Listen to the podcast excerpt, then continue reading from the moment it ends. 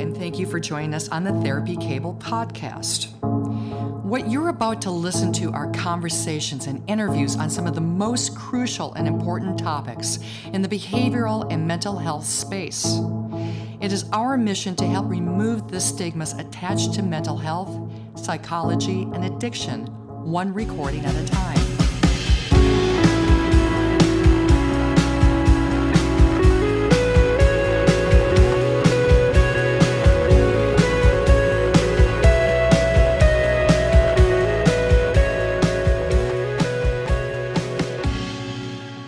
Okay, seems like we are live.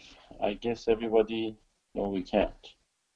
So uh, we are live, and I'm answering questions about borderline disorder, borderline personality disorder. We had to go use our uh, my iPhone to go live because our equipment was kind of not working. So this is really the only. Let me turn it this way uh, this is really the best way of um, going live. So here what we have is um, a list of questions that came through and I'm going to go through them and uh, just going to do a short uh, 30 minutes today. It's 520 and due to some equipment malfunction, I'm just going to do a brief uh, um, live coverage. So the problem of keeping friendship when you have a personality disorder, sooner or later the friends will turn into enemies, full of information about your, ourselves that generates a great feeling of being afraid and stabbed in the back. With all the friends, this happens, but with many, uh, this goes uh, away and will come back. So basically, uh, what I'm understanding is someone being concerned if they are, are in a relationship with someone with borderline personality disorder or even a, any type of a personality disorder. And um, and then after a while, that friend turns back on them. Uh, then become enemies and they have a lot of information. Uh, so what to do about it? So, well, yeah, that is that is the case with any friendship really. Um, a lot of people would tell you to be careful whom you trust for a reason, right?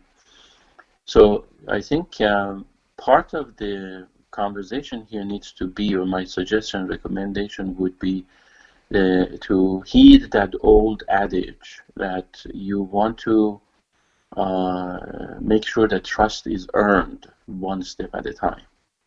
So trust is earned one step at a time if we uh, walk the relationship one, one step at a time. So we kind of trust a little bit with some information and see how our friend reacts and uh, and kind of earns that trust over time, earns their position and their situation with uh, with us within the relationship.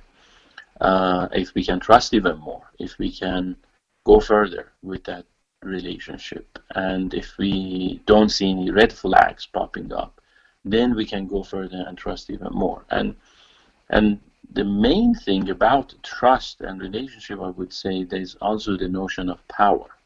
You know, if people don't have power over us, they could have information and they couldn't do anything about it.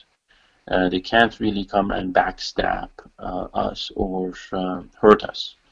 So uh, that's the other part. So I guess really there are two parts. One is the quality, quantity of that information, and the other part, I'm sorry, is the um, power position. So, for instance, if we are friends, but also we have another relationship, for instance, co-workers. Being a boss or employee can complicate that relationship because of power positions. A boss can fire an employee. Um, if we have a family relationship based on birth orders or parental versus uh, child relationship, uh, a parent-child relationship, there is a power imbalance. um, within a marriage, spouses usually have different powers and different um, assets, if you will, that that gives them powers, you know, and uh, so that's the other part that we need to really pay attention to. Uh, if we have secured our position within the relationship, where we can negotiate based on the benefits that we more or less provide, and those basically assets those strengths, if you will, that we provide in a relationship, then we have some kind of a power that uh, would be respected, that would be um, a source of security to fall back on, a safety net, uh, to be able to perhaps negotiate the extent of the uh, possible damage that we would, um, if a friendship turns into kind of a frenemy, if you will, or enemies type of a situation, adversarial relationship, that we could negotiate a amicable separation or kind of a, um, uh, you know, a, a, a, a uh, silent, um, peaceful uh, distance between the parties. So uh, personality disorders, they can't, you know, we, we can't have a guarantee against uh, somebody not showing or developing personality disorders. Um, because, first of all, it is very difficult to detect uh, actual disorders. There, uh, as we have mentioned before, people have traits and uh, characteristics, styles, flavors, if you will, of personality disorders or uh, extreme uh, dysfunctional traits. Uh, and if, if the minimum number of those dysfunctional traits pile up, ultimately they become characteristic of a very specific category of a personality disorder. Others may have uh, small traits and not enough of symptoms and signs of a full-blown personality disorder. So uh, to give you an example, let's say when we were talking about schizoid personality disorder, where the person does not have a desire to be connected to others, to be in groups, to be uh, reaching out to other human beings and kind of interact and engage with them. Uh, which, you know, the sign can be evident if someone would uh, shy away from groups, want to just spend time with themselves. They don't want to be part of a social gathering and engagement. So, if that's the case, uh, is it a, a, just a trait? Is it just situational, or is it an actual personality disorder? How can we tell? From the very beginning of a relationship, many behaviors can appear as if they are extreme but they may not be really that extreme because of the frequency, intensity, depth, the um, uh, uh, severity of the problem and situation that appears. So let's say you go on a date and you're or uh, and you get to know someone non-romantically and just a friendship develops. And in the beginning, you notice that this person is not that much into you know social gatherings and getting out, engaging with people. It's like kind of a loner you know, does like to be lonesome and uh, lonely and, and by themselves, isolated, kind of hiding uh, in their own room or their home.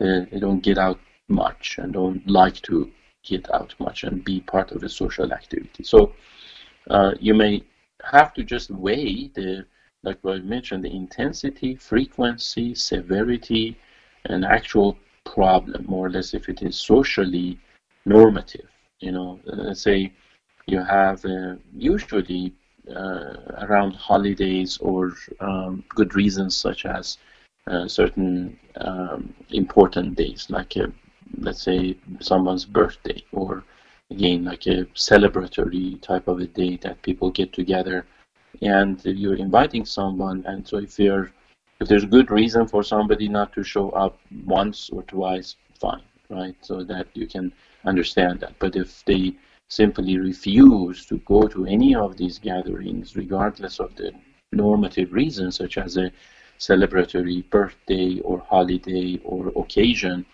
and uh, it becomes quite um, disruptive and an impediment to the health of the relationship because simply uh, the person kind of refuses to really just engage in more or less acceptable uh, norms of uh, social engagement and, and being a, uh, a good friend or companion or even show interest if they in in in, uh, in uh, let's say your uh, important significant uh, priorities that you have in life to engage with other people then ultimately uh, these signs pile up to a point where you would have to really draw the line. And certainly it may take time.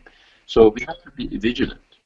You know people can if they're not paying attention to these signs from the very beginning and if they're not connecting these dots and just kind of randomly uh, think of these um, um, signs as uh, as innocent and innocuous and uh, less important or significant then they are missing out something. So it is important in even building a relationship to pay attention to details, to uh, to the details of the interaction between people.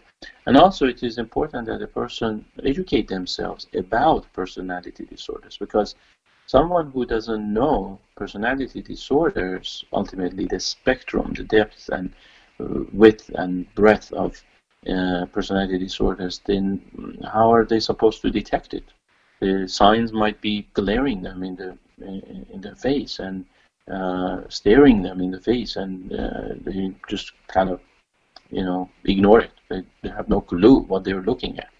Um, so it goes hand in hand. Trusting, assessing the uh, situation, being vigilant, knowing the knowledge, having that background uh, database and knowledge base to be able to compare these signs and characteristics against. And then uh, uh, uh, more or less having a equal powerful position in the relationship where having the knowledge, having uh, you know observed these signs and symptoms, uh, can then educate the person and inform them as to what the next step needs to be, such as investing more trust in the relationship or less trust, investing uh, more um, resources and energy in gaining more power or giving up some power, and uh, and basically allowing the relationship to take, go to the next level. Um, so let's move on with the next question. Can you please suggest some coping mechanisms for a spouse with BPD or borderline personality disorder? So some uh, suggestions I would have is uh, coping. That's a, that's a very good you know label that has been used here because um, you know a spouse really has to have their own uh, security blanket, if you will, their own sense of groundedness, their own um, occupation, if you will, or preoccupation, their own ways of coping with what they're being thrown at, and also, you know, uh, really kind of remaining a functional, uh, co- competent, effective um, uh, kind of anchor in that relationship. So, uh, so some of the coping certainly is a uh, I would say self-care for sure, the, to the point where independently of your spouse, um, person would be uh, busy enough with certain daily activities that are uh, revolving around the self, the person, the partner. So, uh, so not the partner with the BPD, but the the other partner. So, uh, you would have to either you know spend at least I would say 10 to 12 hours a day being busy with work, with hobbies, with activities, with other human beings, with uh, other in within other relationships, uh, and uh, I mean in a healthy way, not that you would, for instance, cheat on your partner and betray your partner. Uh, especially here, we are talking about a spouse of the borderline personality. Uh, so um, the self care allows to kind of replenish the energy that you need to more or less take the heat when you engage with your spouse within the relationship. That allows you to kind of keep a healthy distance, yet not to be too distant, and, and not to be ignorant, not to be completely oblivious and um, uh, ignoring your partner, but uh, really kind of engaging the, with them to a level, to an extent that you don't feel too, both of you don't feel too distant and too enmeshed, too close to each other. Uh, self-care is very important. And then beyond self-care, educating yourself about, you know, the whole notion of borderline personality uh, and, on, and the details. How is this uh, ups and downs, these repetitive cycles of admiration versus devaluation of black and white thinking uh, being triggered? How is it being maintained?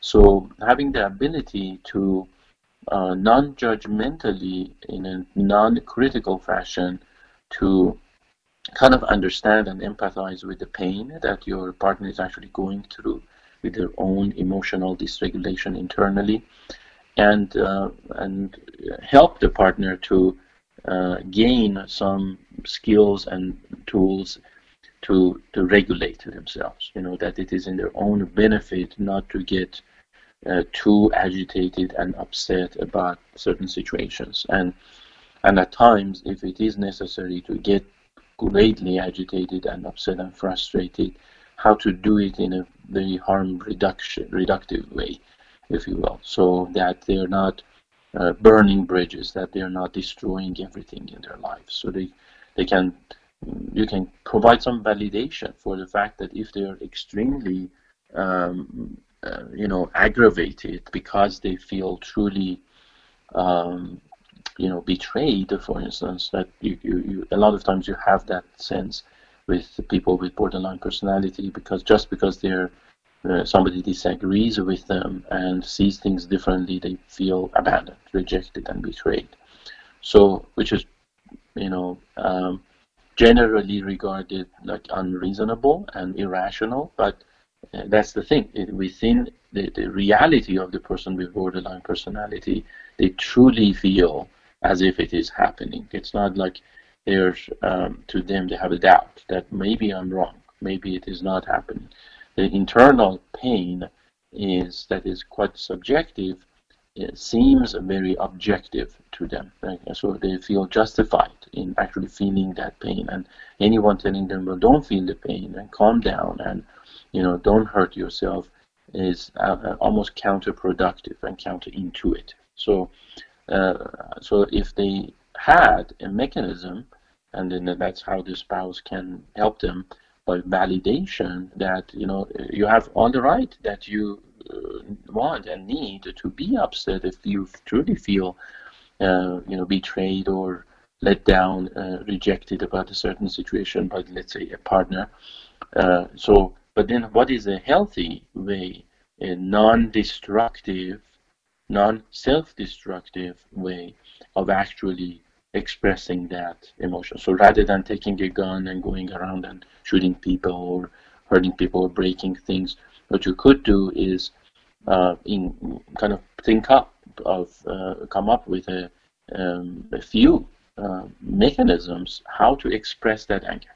For one person, could be you know going out and, and exerting energy, like going through the gym, you know, workout, um, exercise, so things like that. For another person, may be more like a, uh, a physical activity that also is um, more or less um, combative in nature. Right? Many people, you know, engage, let's say, in, in, in some kinds of like boxing, martial arts, kickboxing, wrestling, and this and that, because within that more or less impactful, you know, uh, exerting impact or enforcing impact on others, which is again within an acceptable li- limit of responsibility. Like let's say in a kickboxing, that two people agree to go and kick at each other.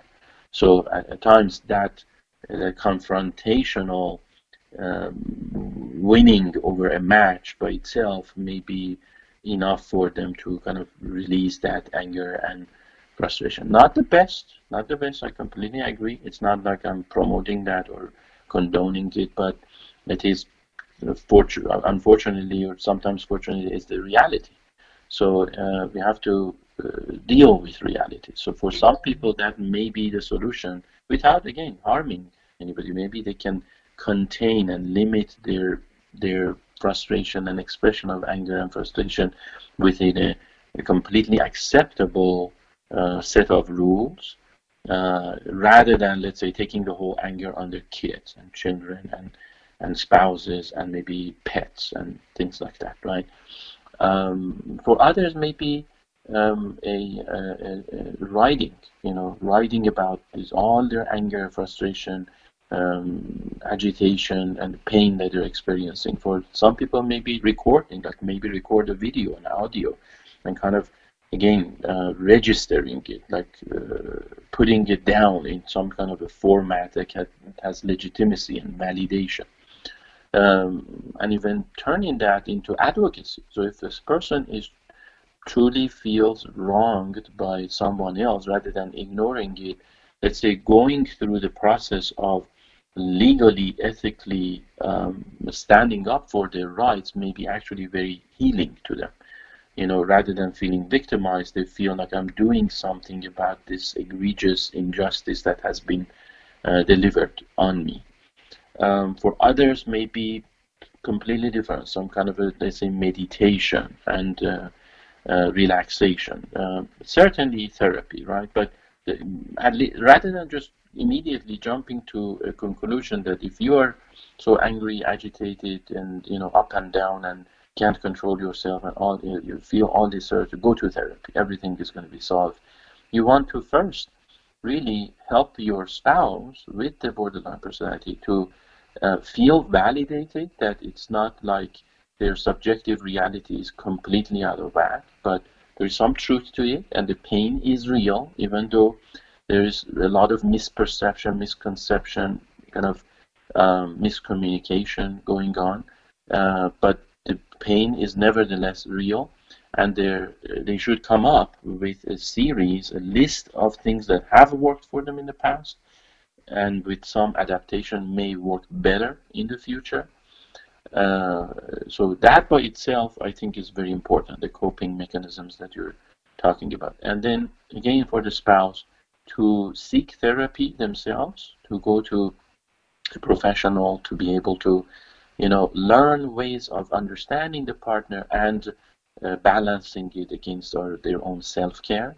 And then, um, lastly, what I would say, as far as the coping mechanism is concerned, is to really um, find ways, what we call a solution-oriented type of a therapy or mechanism. Like find ways, like what are the times in the relationships that problems don't occur?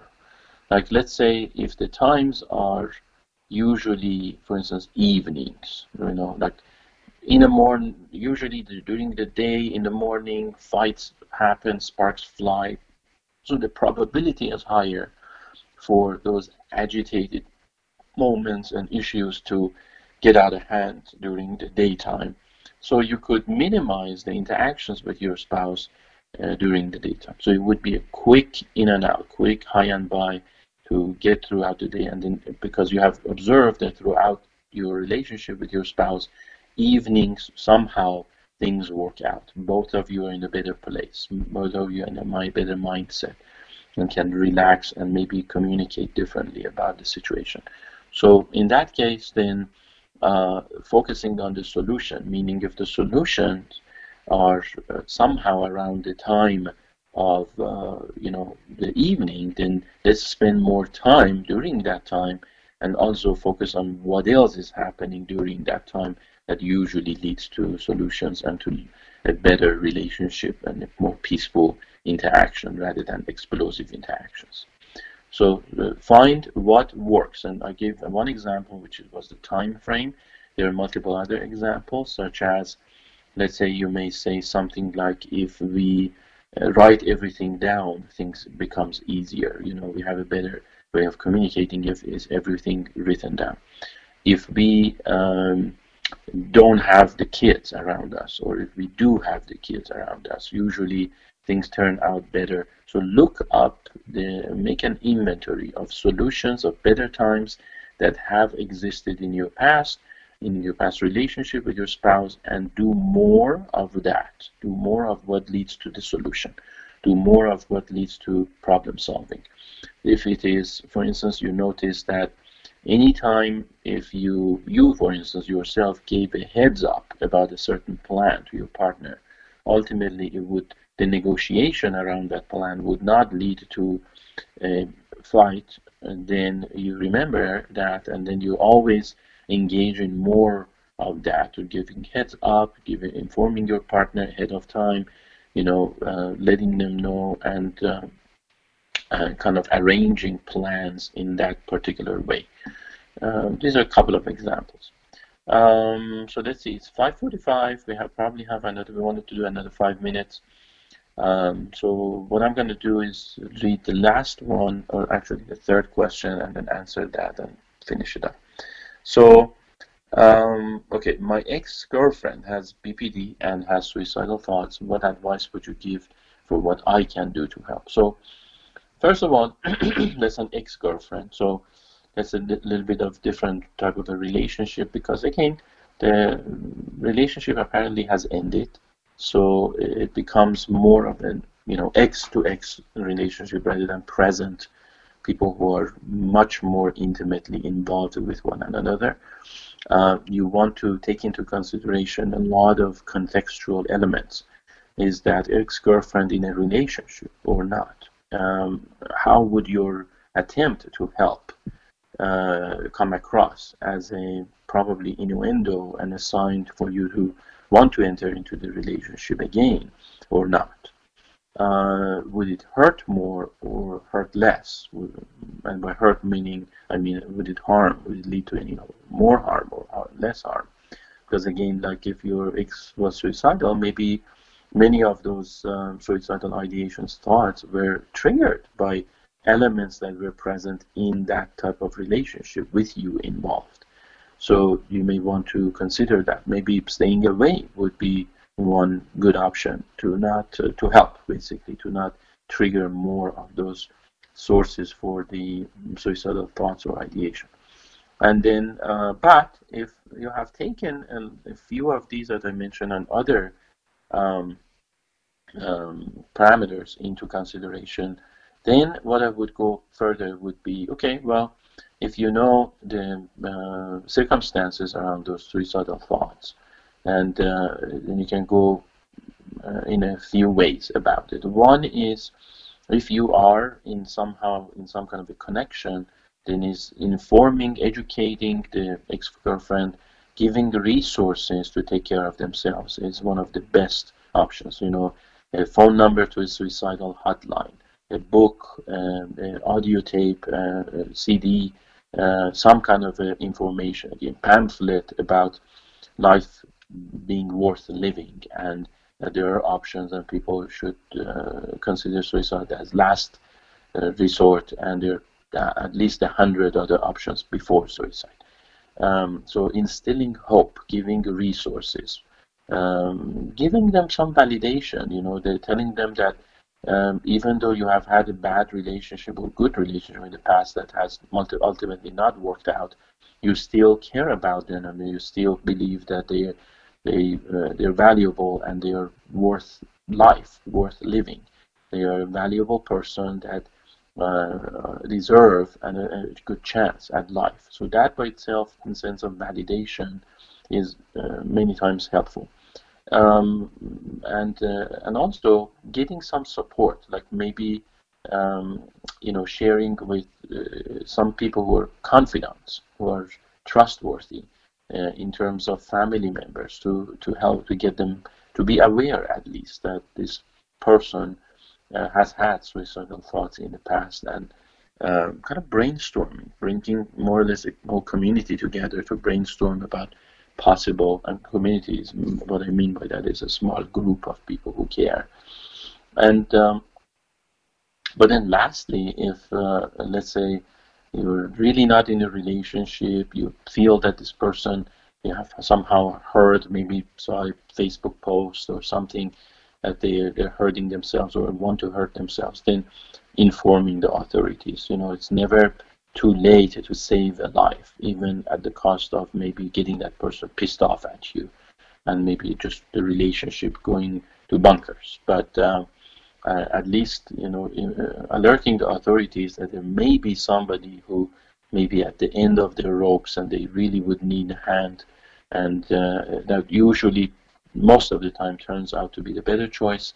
A person who is probably suicidal would um, benefit from that and kind of come back from the you know uh, down from the gutters and uh, revisit the situation and be thankful that somebody saved them. So I think uh, that's pretty good. It's 5.50. As we said, we will do 30 minutes. Thank you for watching, and I'm here to answer more questions. There are three more questions. We'll answer those next week. Thursday, 5 p.m. Hopefully, we will not have technical problems. Thank you for watching. Have a good day. Thank you for joining us on another episode of the Therapy Cable Podcast. If you enjoyed this podcast, please subscribe and leave us a review on your favorite podcast provider. To view the entire videos of these episodes, visit us online at therapycable.com and send us an email about your thoughts and topic suggestions.